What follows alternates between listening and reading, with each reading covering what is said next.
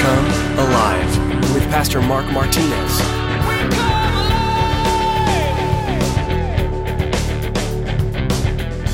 We as Christians often do that. We, we jump ahead, and then all of a sudden God says, No, I'm not going to let you do that. We get burned somehow. We, we get turned to toast. And then we're like, Why, God? Why, why would you allow that to happen? See, a, a Christian's proper response should be now what? Not why. Our first response should be how. And if we blow it, we didn't ask first and foremost, it should be now what?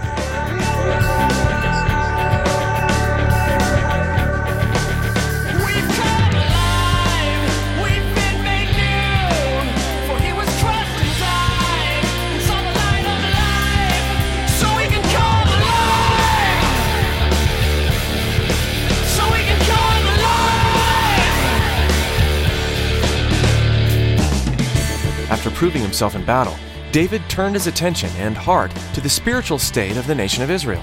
He undertook the enormously meaningful task of bringing the long abandoned Ark of the Covenant to Jerusalem. Although his intentions seemed wonderful, the way he goes about it leaves much to be desired in the eyes of the Lord. It's a shame that David didn't first ask God how he wanted things to be done. The ends don't justify the means with God. He also very much cares about how we go about doing his work. In today's message, Pastor Mark will remind us to go back to the Lord and get our instructions from him. Well, let's join Pastor Mark in the book of 2 Samuel chapter 6 with today's edition of Come Alive. In our studies in Samuel, the last couple of weeks, we've noticed that there are two types of people. And, and more than just a couple of weeks, even in 1 Samuel, we see those who spend a lot of time in the fleshly fish tank, so to say, just kind of swimming around in circles, doing the same old, same old. They moan and they complain and they gripe and and then they spend a lot of time recovering from doing the things and being on those journeys that well that were far from God's plan and far from God's will. And then there are those who tend to go on a carnal road trip, but they don't get very far. They keep those short accounts. They come back in a in line quickly because they they're after God's heart. They want to be as Christ like as possible, and they want to obey God's precepts and his principles and, and honor those precepts and principles. And so when you drive, you, you know, sometimes, and just to kind of give the definition, if you're taking notes, what a precept and a principle is, and the best way that I know how to do this is when you're driving and you see a sign on the road that says 55 miles per hour, 35 miles per hour, that's, that's a precept. And what that means is at one o'clock in the morning or one o'clock in the afternoon, that speed limit is the same. It doesn't change. So that's a precept. It doesn't change at all, no matter what. If there's rush hour on that, it's still 55. You may not do 55, but the limit is 55. And so when you notice those signs that that speed limit is a precept. And so well, a principle would be a sign that says drive carefully or the ones I see here in Texas, Drive Friendly, the Texas way. I don't know if they still have those. And hopefully, um, if you're not from Texas, you've seen friendly drivers and you're not turned off by the way we uh, rage on the roads. But anyway, it means one speed in heavy traffic, right? Drive friendly, drive carefully means one speed in heavy traffic and something entirely different when you're on the open roadway. It's completely different on that non congested highway. You would drive carefully a certain way in traffic and carefully and another way in non congested areas or roads. So, a principle basically needs to be applied with wisdom. A precept is just a hard fact, a rule. Boom, there it is. That's what it is. And so, David has just become king over the entire nation of Israel. And we're going to see one of his first acts as king.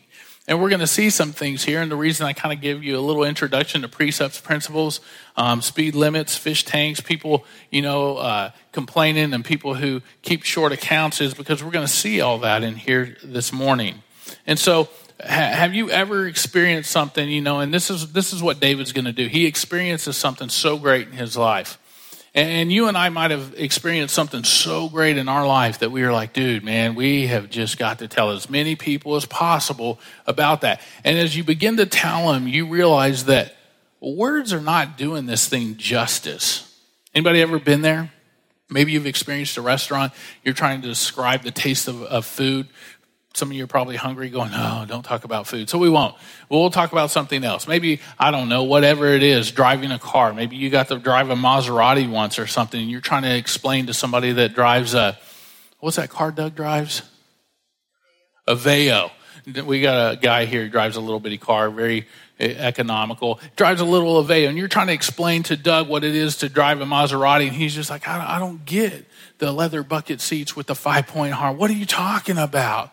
You know, or me who drives a Ford F two fifty. I, I, and you're trying to explain, I'm just not getting it, but you're like, oh, you wouldn't understand unless you experience it. And so David is, is kind of like that right now. He's wanting to have the nation of Israel to experience something. And so, David, being a man after God's own heart, desires his people to experience the kabod, that is Hebrew for the glory of God.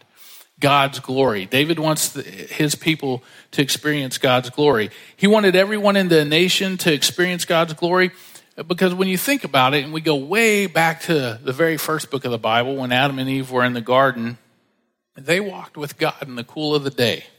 Uh, they were surrounded by God's glory, by his kabod, so to speak. And when they sinned, when they ate of the forbidden fruit, God's glory had departed from them. It left. And so they scrambled to cover their nakedness. They scrambled to cover that which was missing, their emptiness, and they did it with fig leaves and so, ever since that time, people have been on a quest to cover themselves. We've been on a quest to cover ourselves, to experience the weight, the substance of God's glory. And so, in Old Testament times, the kabod or God's glory was directly linked to the Ark of the Covenant. And so, all this by way of introduction is, is so we can introduce this, this piece of furniture, this holy piece of furniture. So, back in the days of David, the central place of worship was not the believer but it was the tabernacle. It wasn't the believer, it was the tabernacle. And under Saul's weak, negligent, well, reign, it was kind of very empty. Uh, the emphasis of God's glory, the tabernacle just sort of drifted away. It just got away. And so, under Saul's reign, a very important piece of furniture had gotten separated from the nation of Israel, from the priests, thanks to a guy named Eli's sons.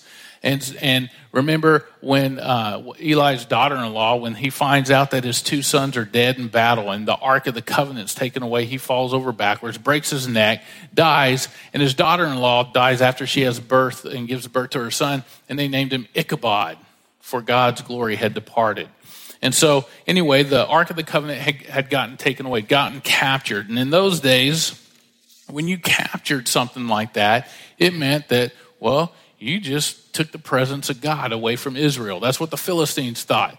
And so what they did is they stuck it in a room with, do you guys remember the guy's name? Their little statue? Dagon, the fish god man thing.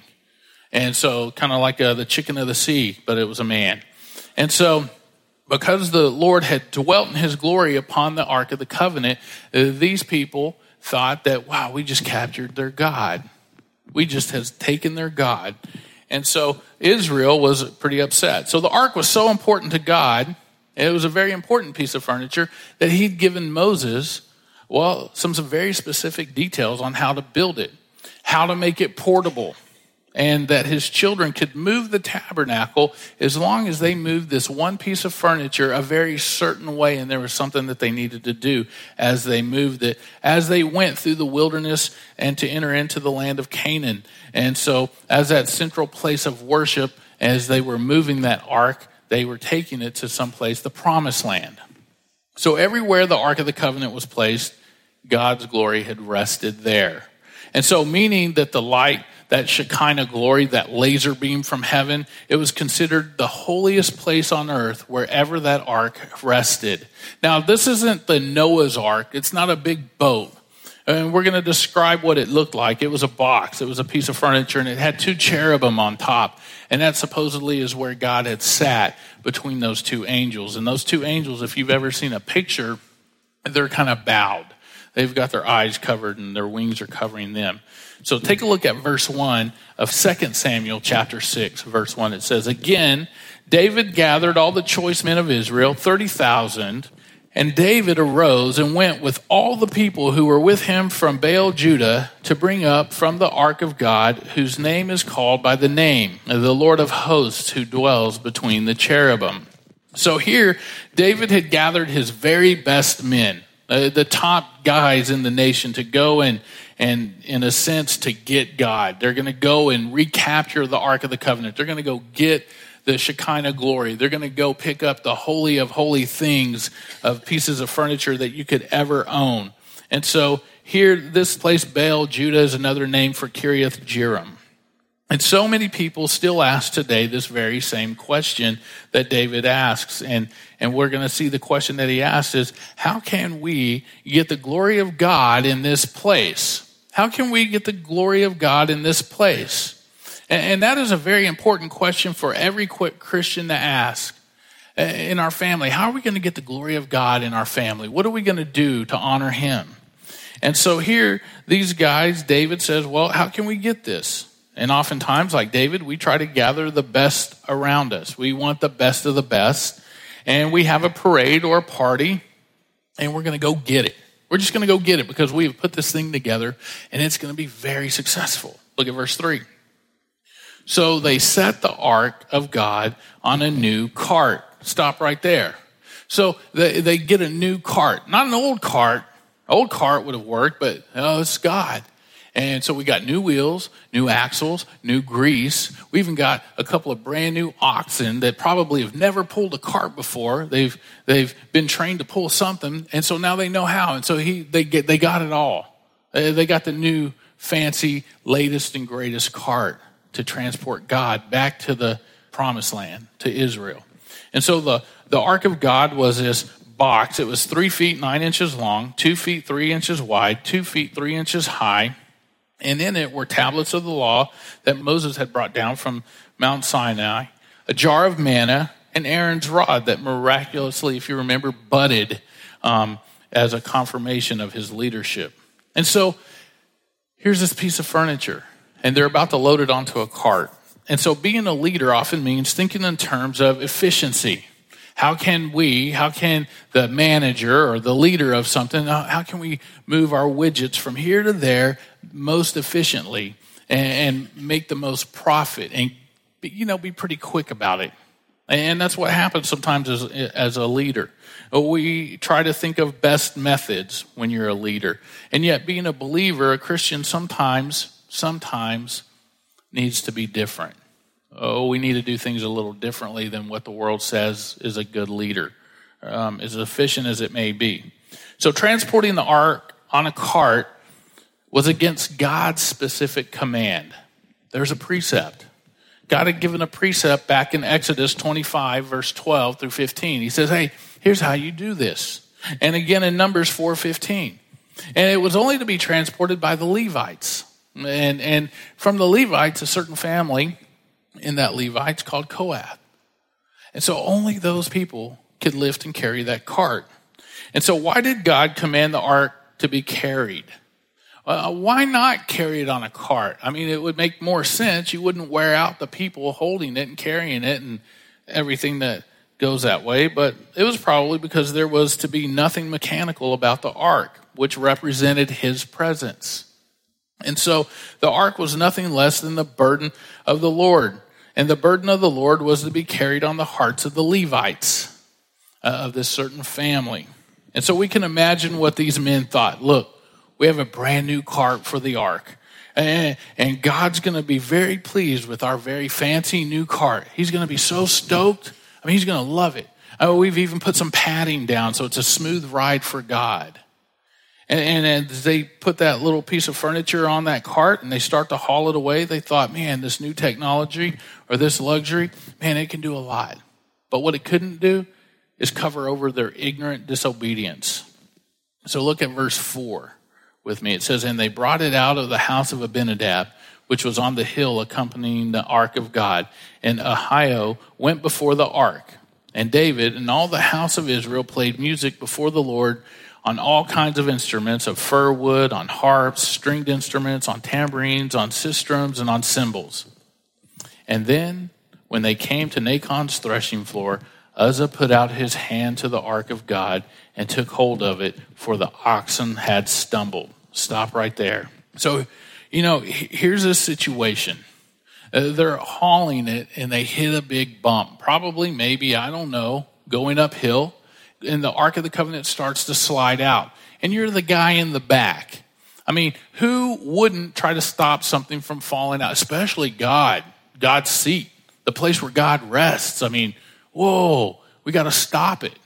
And so he puts out his hand. Look at what verse 7 says. It says, Then the anger of the Lord was aroused against Uzzah, and God struck him there for his error, and he died there by the ark of God. Now, some of you might be going, Oh, dude, that's not fair. Very uncool. Uh, that, how, how can this happen? I mean, he was just trying to help God out. You got to think about what was just said. He was just trying to help God out. Does he need our help? I mean, when you start thinking that way, that God needs your help, then He's a very small God. Uh, because, I mean, take a look at your own life. And I look at my own life, I'm like, man, I've, i can mess up some stuff.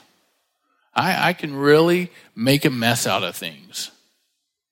And so God needs the help from a guy who can really mess things up. Seriously? Uh, I don't think so.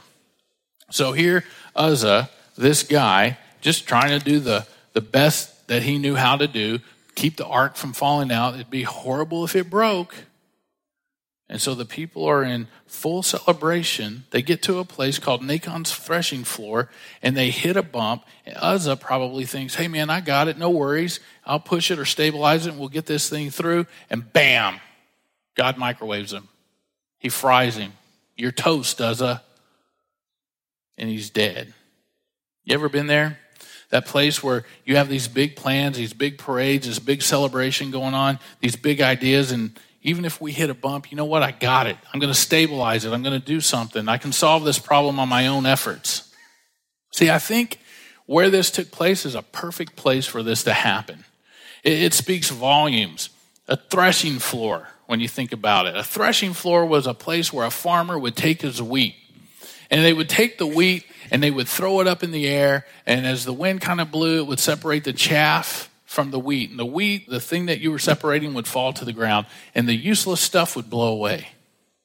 And so this happens here. The chaff would go, leaving the grain itself to fall to the ground. It was a separation process. A separation process. And the substantial was separated from, well, the trivial. You might, as a lot of people think, well, this is horrible. Once again, Mark, why would God allow this to happen to, to poor Uzzah? Well, he was a good Jewish boy. He, he would have been raised in the Jewish tradition of somebody telling him the scriptures. And again, it's not like they didn't know.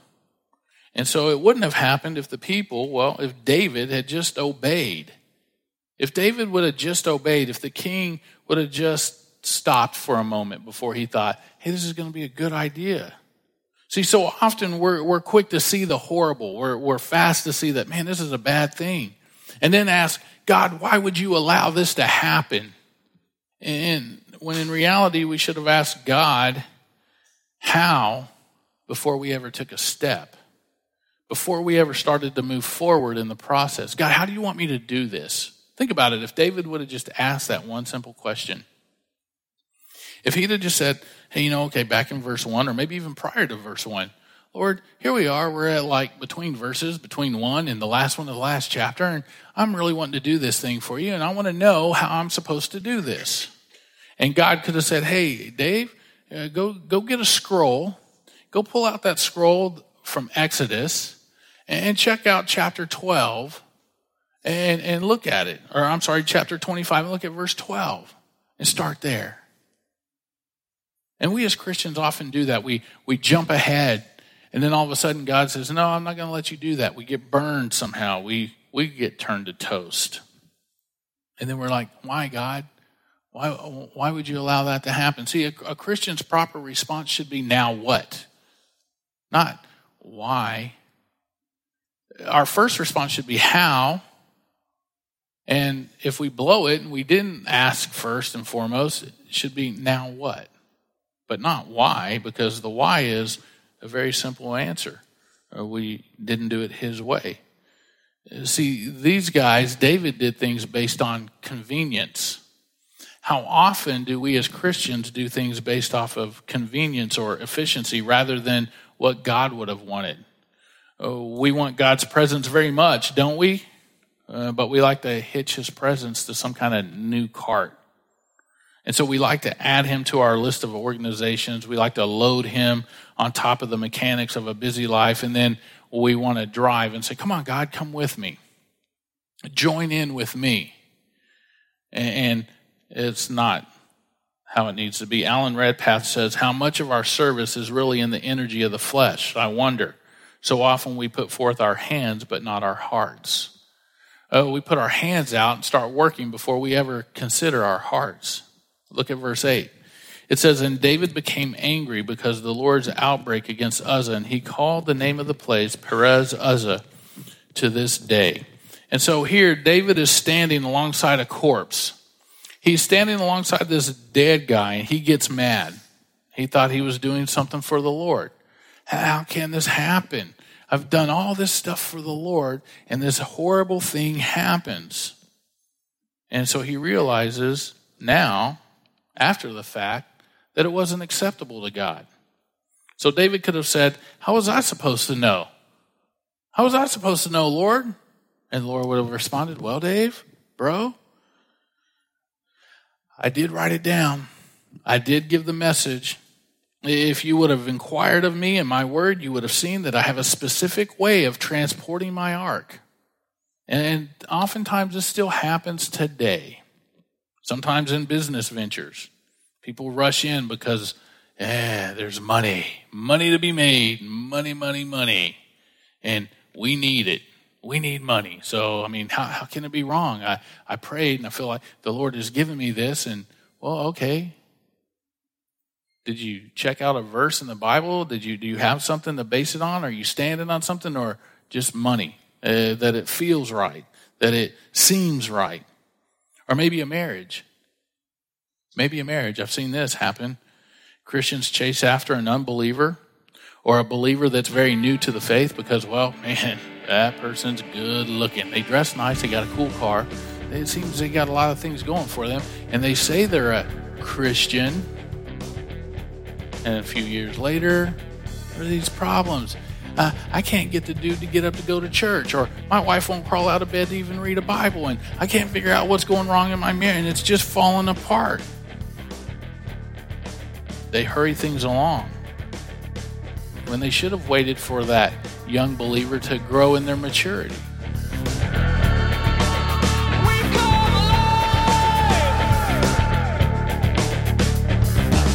King David's story didn't end when he ascended the throne. He had finally achieved the promise God gave him, but his time on earth was far from concluded. He had to raise his family, lead a nation, conquer the enemy, and continue to rely on his Creator to sustain him. David didn't always do this with the grace and perfection we'd assume from a man after God's own heart. In fact, he frequently failed, giving in to temporary pleasures, neglecting what God had for him to do. Every time, though, David came back to his Creator. He repented of his sins and renewed his commitment to God. God's forgiveness was real and available for David, and it is for you today, too. Have you been afraid to come to God because of your life choices? He wants to hear from you. He sees your heart and already knows of your sins and is waiting to offer you forgiveness if you ask. Tracy's here to tell you more about this. Are you ready to meet Jesus and have your sins forgiven? We would be honored to be the ones to tell you about God's Son, who came to earth to pay the price for you and every person on earth. That price is death. But because Jesus died, you have the chance to live. Give us a call so we can tell you more. Our number is 281 391 5503. Thanks, Tracy. We are so glad you joined us today, and we hope you'll tune in again to Come Alive.